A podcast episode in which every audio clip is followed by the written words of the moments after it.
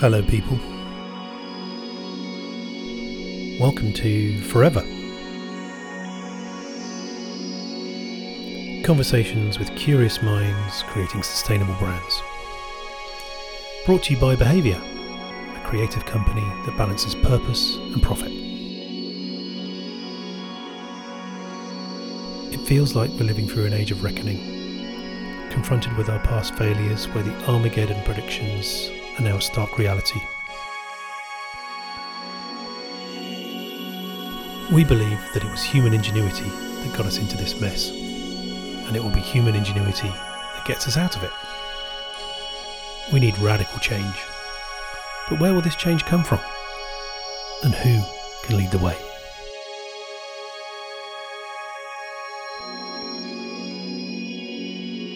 Today, we are talking with Arielle Assouline Lichten, founder of Slash Objects, an award winning design studio based in New York. Their work is rooted in a fascination with materials and how they are brought together. Using unexpected juxtapositions and thoughtful design, creating beautiful pieces that transform the way people experience the world. Their process begins in the material, with an interest in exposing the very tactile nature of making, while creating pure forms bound together by geometry and precision. The materials they use are recycled and long lasting, breathing new life cycles into materials otherwise relegated to waste. We hope you enjoy the conversation.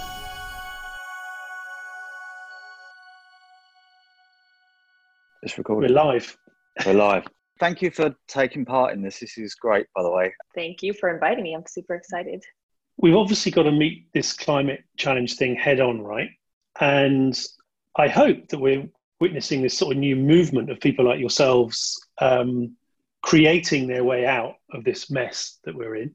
We've got this real opportunity. It's really like it's our time, right? People like us and you. Um, it starts with brands and businesses doing the right thing. So I guess the question is like, could you talk a bit about how you see design uh, slash um, shaping shaping this sort of healthier future um, for for the people and the planet? I I think that it's so important now more than ever to see um, design leaders and brands be the kind of change makers because I think people are looking for those types of of leadership um, examples. And that's personally my take on the role of a designer is very much of um, you know a uh, a change maker in the sense that we take on a lot of the decisions that are you know rooted in in the status quo and have the opportunity to really shift shift the way things are made. So you know my work at slash is i think one version of taking on sustainability in um, in the kind of consumer sector. Um, and i you know you i know you you kind of touched on the all of the kind of many ways by which entrepreneurs are working on this. And you know sometimes even with my own work i question you know should i be making things out of bamboo and like organic hemp? Um, because the materials we're working with have their own complexities and contradictions and and problems.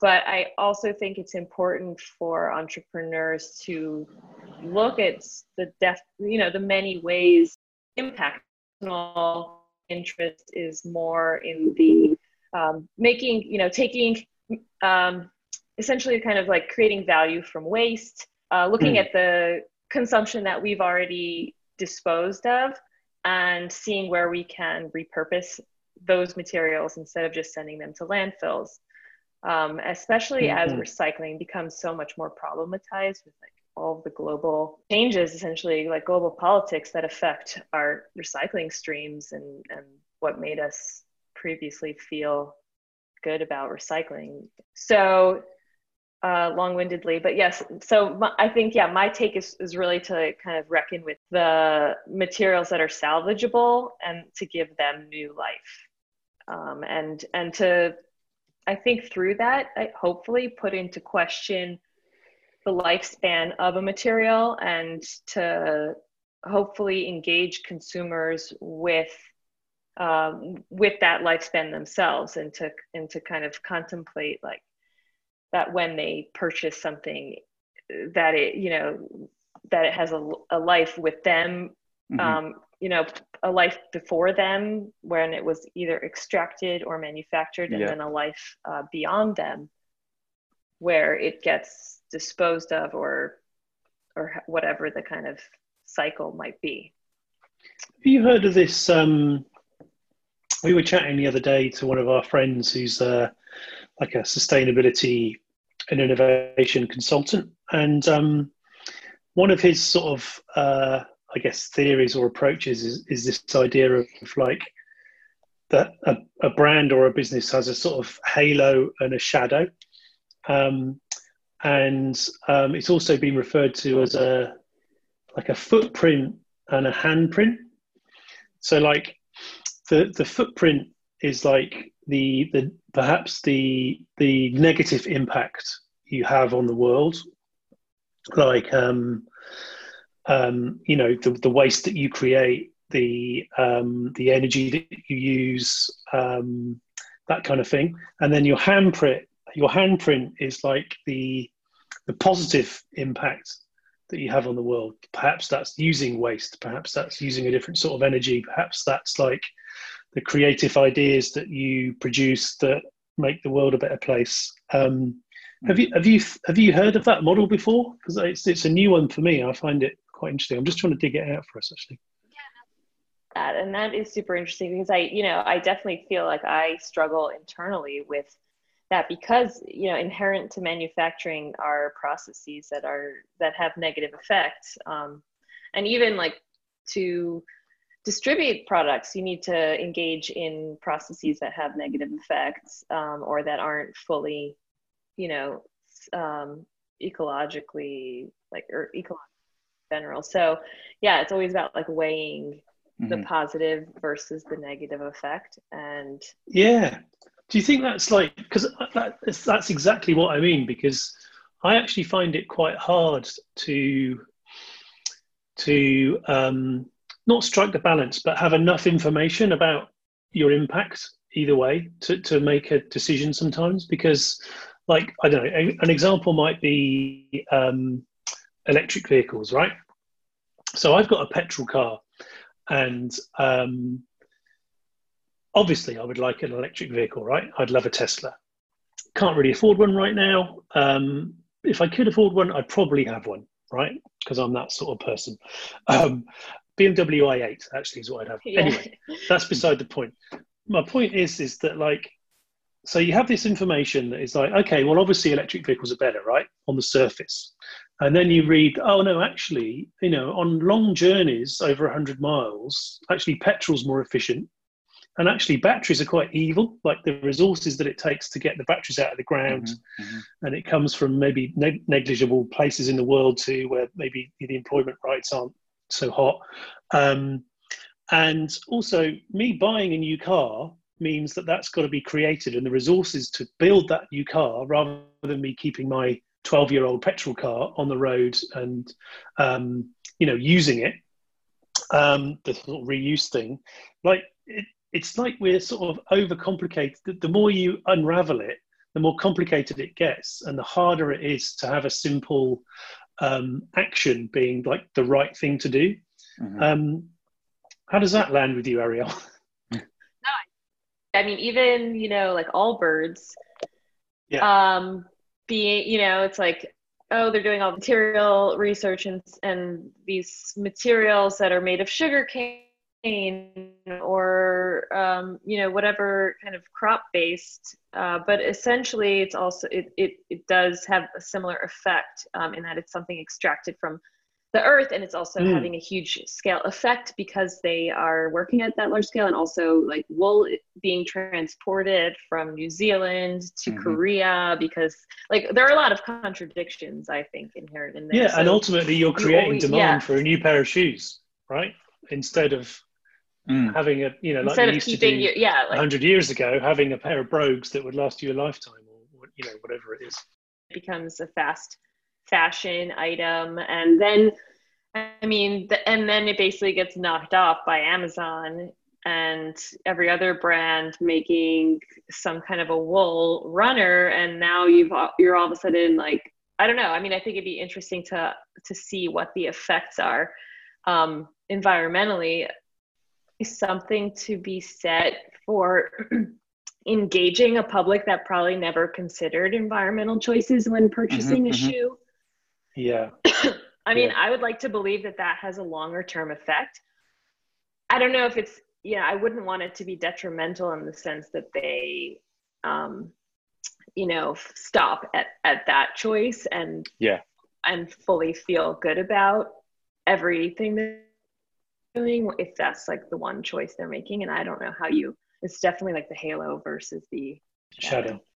This huge climate crisis that we we've been facing and we're now witnessing to tackle it is obviously quite a big task. All entrepreneurs and I think new business owners need to stand up and be counted. This revolution is not for the few; it's, it's mm. for the many. We all need to take part in this. It's our planet, and we're all responsible for it. How can we expect you know business owners to take a step back and think more deeply about the, the effect they're having on the planet and the world? you know it, it, i've been thinking a bit about the um, the kind of early adopter curve and the tipping point that you need to reach in order for it to become um, you know fully adopted in society certain and you know and like historically i think we there's many examples of things that we we now consider um, totally unacceptable that were fully acceptable in society. And and it Mhm. really took that transition from those like early adopters. And then and then there's like the I, I like even pulled up the little curve. Um, you know you have like the innovators the early adopters the early majority the late majority the laggards. Um, and i Hmm. think it's like you have to be at 18% of the population or the tipping point to cross into that majority. It's about like you know innovators and the early adopters to um, continue working on these on on producing these ideas and Do you think? Do you think, do you Mm. think the would- language uh, around sustainability is right? Do you think we're communicating it in the right way to consumers? back to the kind of Allbirds example, you know, when they first started, it was like, oh, environment, you know, sustainability doesn't sell. Definitely don't lead with that. And now I do think that you can not necessarily lead with it, but it is an asset, and um, and brands are almost expected to have some kind of a, in a way, even though it does turn out to be, you know, greenwashing or whatever it is. I feel like Mhm. that it, there's an expectation of it being addressed. Um, and pr- yeah i mean personally I, I i definitely think that when i especially when i began slash um, and was starting to work on the objects and using these recycled materials i definitely feel that um, the language being used and also the connotation in the language uh, Mhm. specifically is what has a has a negative connotation um, and so that needs yeah it absolutely can use kind of like a, a reframing and Mhm. i for me i think that's why I, I really needed the products and the pieces to be kind of hyper glam, hyper beautiful to contradict the connotation. So, a question on that actually. Do you remember a, a moment where, like, the sort of penny dropped and you thought, ah, that's what I should do? W- Was there something that you saw or a person that inspired you? Uh, or, you know, was it the discovery of the material or somebody else doing something? Or, I don't know. I'm really interested in the sort of, you know, the backstory and the, and the, um, the moments when, you know, you had these sort of epiphanies. I definitely remember the moment where it was, you know, over the course of probably a few months where I had the, I had discovered the material and I was sort of reckoning, um, like reckoning with what I could do with it. And I started looking into what had already been done and I just saw so much potential. And the idea that you could salvage something as hard to destroy as a tire um, which you know is pretty i think that that's something that especially like we um, had just gone through zika which uh, you know is, was something that was found to be um, propagated by like leftover tires so it has all these detrimental effects and you see these like mounds and mounds of tires that are such abundant waste. Yeah really like finding this material and thinking that this could contribute to diminishing that pile um, was compelling enough for me to say, well, what what can I make with this material that will contradict this idea of it being like recycled and I really just didn't want it to have that kind of like 70s. I think in, in a similar way, like the way feminism has had to kind of reclaim some of the language around it, like sustainability at all just occurred to me, but the idea that like it, you know it was sort of a fringe um, fringe society kind of ethos, and has it's becoming more um, mainstream in the best sense of the word. Yeah, I agree. If you think about you know th- these kinds of ideas have been around, they're not really new ideas, um, but certainly the people that care about them are a slightly different section of society now. Um, and it's you know people like yourself are doing it in a much more elevated um, with a much more elevated way with much more of a design sensibility whereas you know it, when i was young that kind of tribe was very much the sort of um, you know nuclear power disarmament greenham in the uk i'm talking about yeah maybe feminism as well was tied up with that it was very much um, burn your bra, knit your own yogurt kind of stuff, and mm-hmm. and they were kind of marginalised really uh, because of that. Um, and obviously, I'm I'm generalising, and they weren't like that, but that's what you know the core of society felt, and it feels like now it is a sort of new new feminism or a new environmentalism that um, has a sort of slightly different set of values. Um, and that's what you know that's what i love actually because it's much more i suppose back then or maybe maybe there's there's a way of looking at the world which is sort of it's doom and gloom and um, we are managing decline or there's perhaps the way that we look at it which is i think we can sort of ideate our way out of it and and i hope sort of creativity and design is the answer to this because you know, our our um, our desirability has kind of got us into this mess, mm-hmm. like yeah. you know, fast fashion, overconsumption. So I'm hoping our desire for things that make us feel great and um, work well can get us out of this mess as well. So I think we we really need people like you, Arielle, not only creating the products but mm-hmm. also mm-hmm. being the person, like being the face of this new um, movement.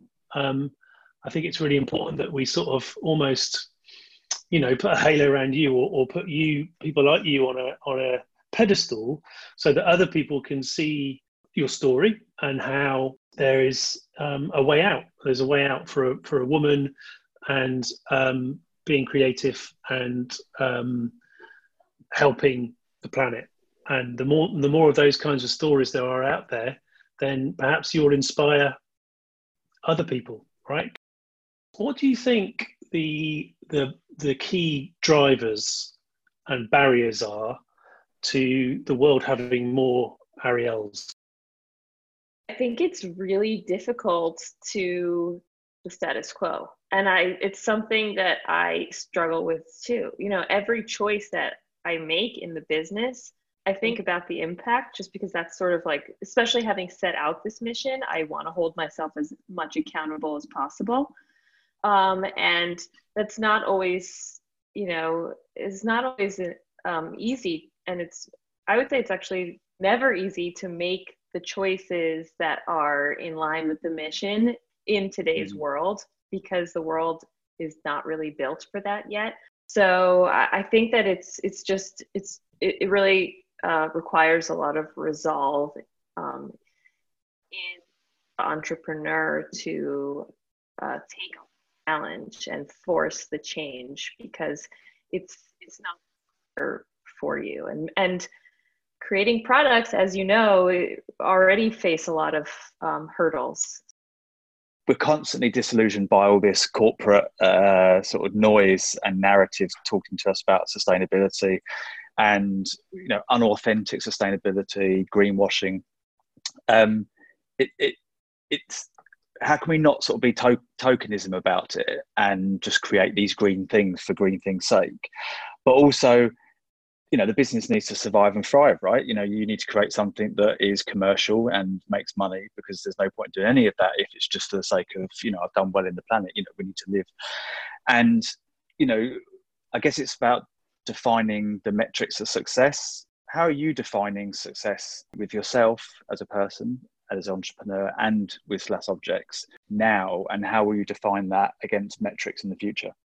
So I think when I started the project, I, I had this kind of very low stakes, but the idea was like, will this, you know, is almost like, are the consumers ready for this mm-hmm. kind of a message? And will they be engaged in it? And I would say that's actually probably the number one, the, the most successful aspect of my business is that um, there is the public reception in a way. Like people love the idea, they uh, and the press, you know, loves the idea. So I can tell that the message is being received in a positive light. Um, but then, you know, what happened? You know, I going a step further question what is the actual impact of that message you know in terms of even like the the the distribution of the products and the amount of waste we are actually recycling and what are the processes involved. So I think for me, success is really about building the mission and pushing it and kind of trying to keep that in, infinity mindset.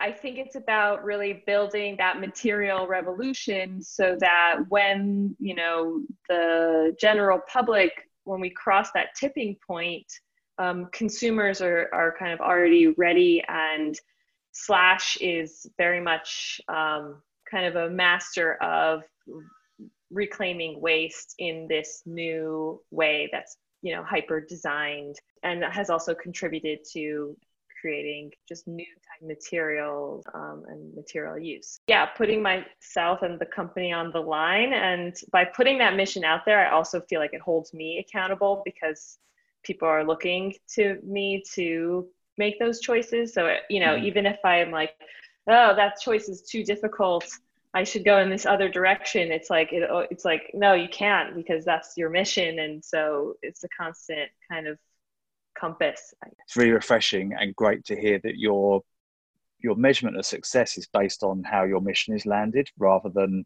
you know a, com- a commercial metric or how big the company becomes or how many staff you employ.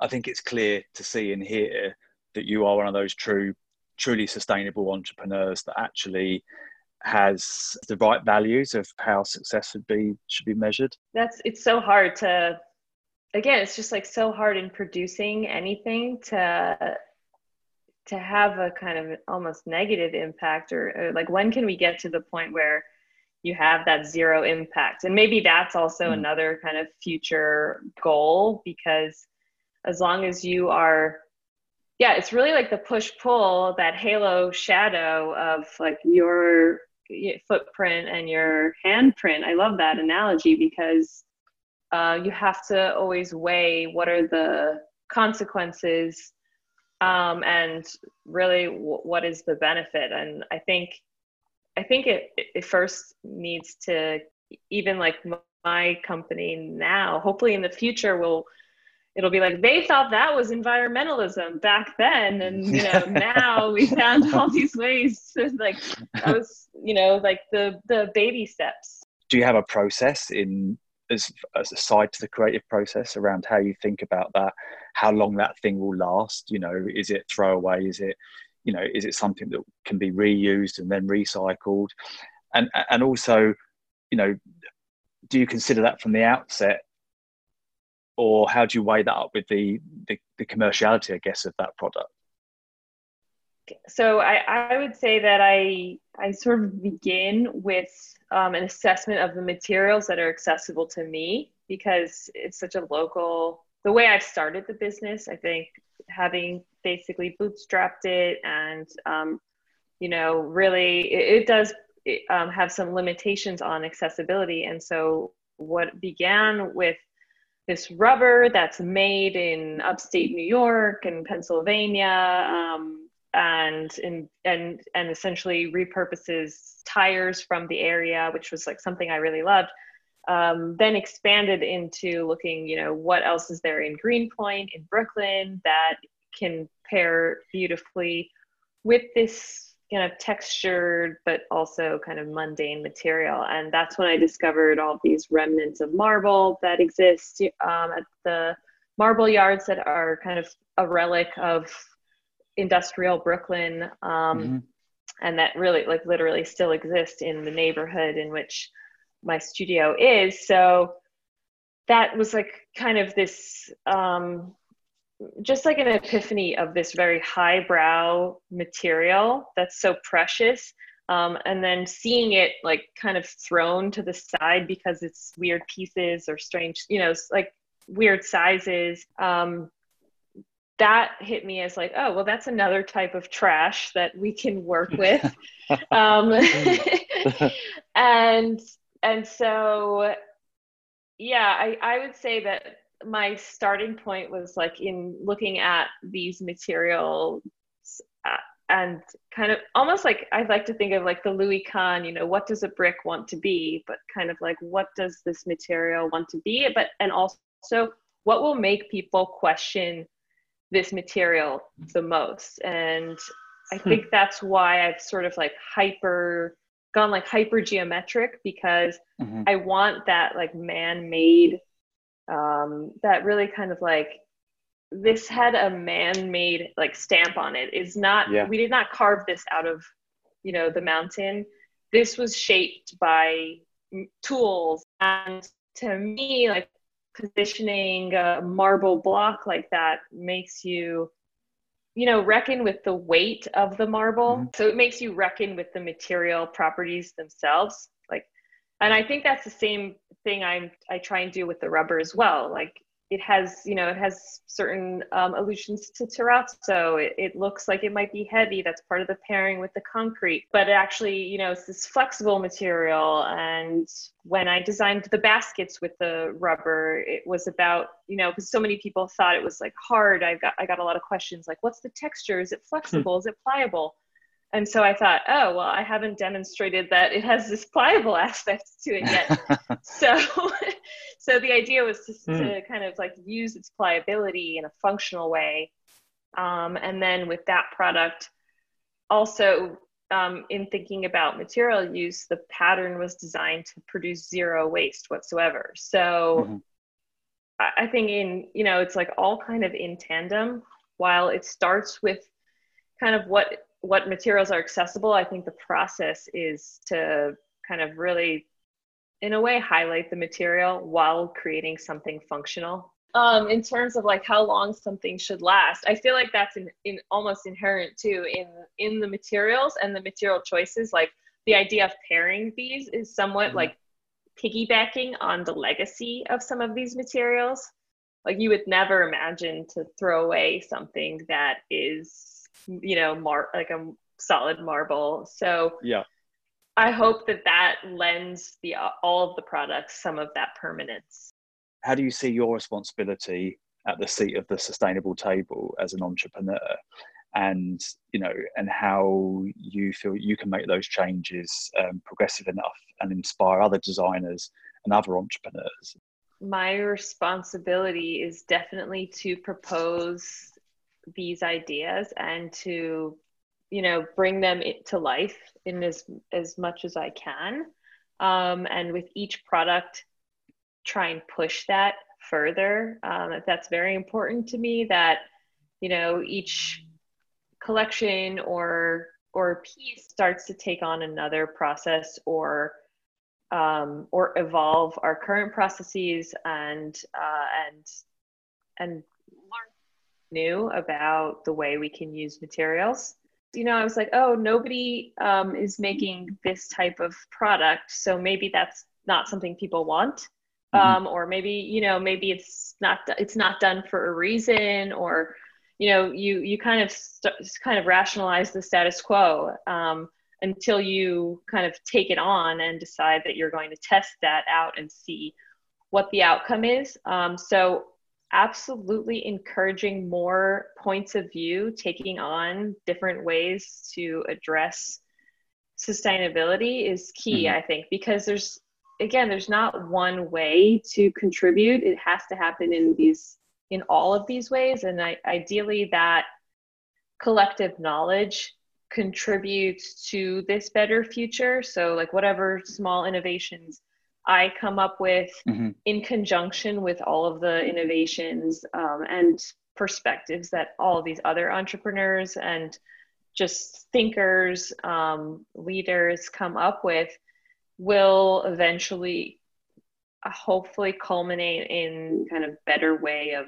um, cohabitating or like coexisting with our our world how do we help people discover all those other opportunities there are out there and i think it is by being you know leaders and inspiring like you are and hopefully are to other people it's almost like there needs to be like a like a waste market place like mm. you know so like a an alibaba but for um you know marble offcuts and old tires and and it would mean people it would mean institutions and corporations being really open and transparent about their process. Um but it would give people like oh look there's a load of i don't know. Yeah hair I, hair or whatever whatever it is. Yeah.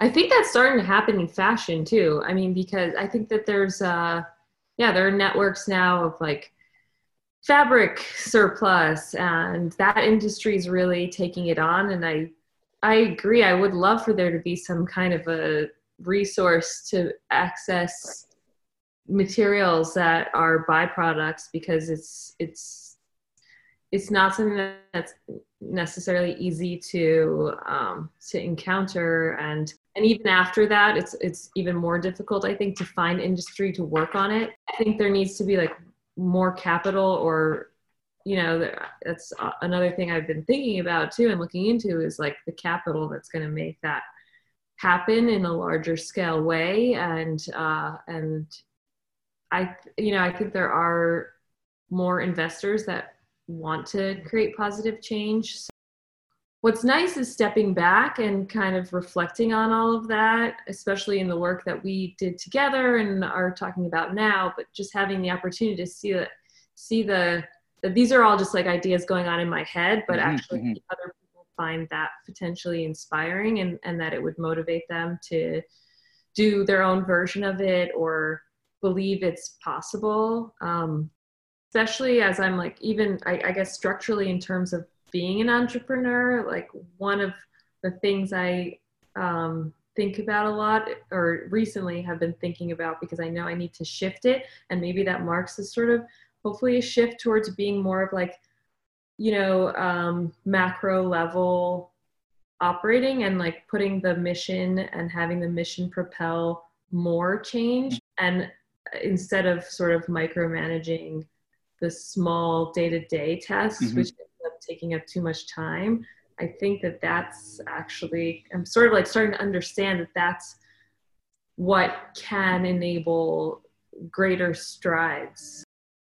Yeah i think a lot about being an entrepreneur is imagining that future and just putting that um, imagine you know that imagined state into existence even if it's like you're at the nascent stage.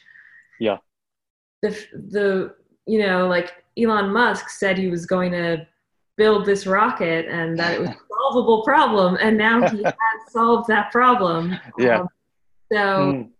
Paul Graham, the founder of Y Combinator, says, um, as an entrepreneur, um, you need to live in the future and create what's missing, which I think is a mm-hmm. really nice way to mm. think about it yeah your prompts again so beautifully like so very thoughtful i love all the layers i think it's yeah, it's just like it's something that it's important to continuously question and evolve and fi- even like for my own mind just like come up with what are the rationalizations for the choices that are being made and what can push things more forward and create more positive impact and yeah i, I am really engaging and wonderful talking Mhm. to the both of you who are like I, I love the the fact that I think we all kind of share this design Yeah. mindset and the um, desire to have positive impact, and that's kind of like the unique, you know, It's point Venn in diagram. which things I usually don't necessarily. Yeah, exactly. Yeah. Anyway, thank you, thank you for your time. It was lovely to see Thank you. Thank you as guys so much. All right, Yes. Nice Okay. one. Lovely Enjoy the talking rest to of you. your day, and we'll See you speak really soon.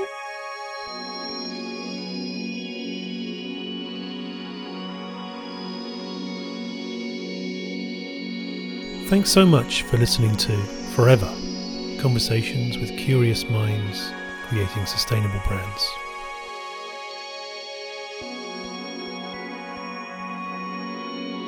You can find more on Arielle at slashobjects.com.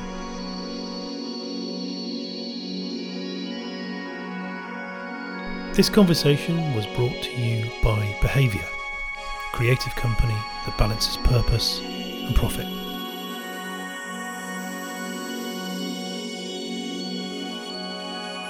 We're always open to new conversations and would love to hear from you. So please get in touch. You can find us at behaviour.xyz.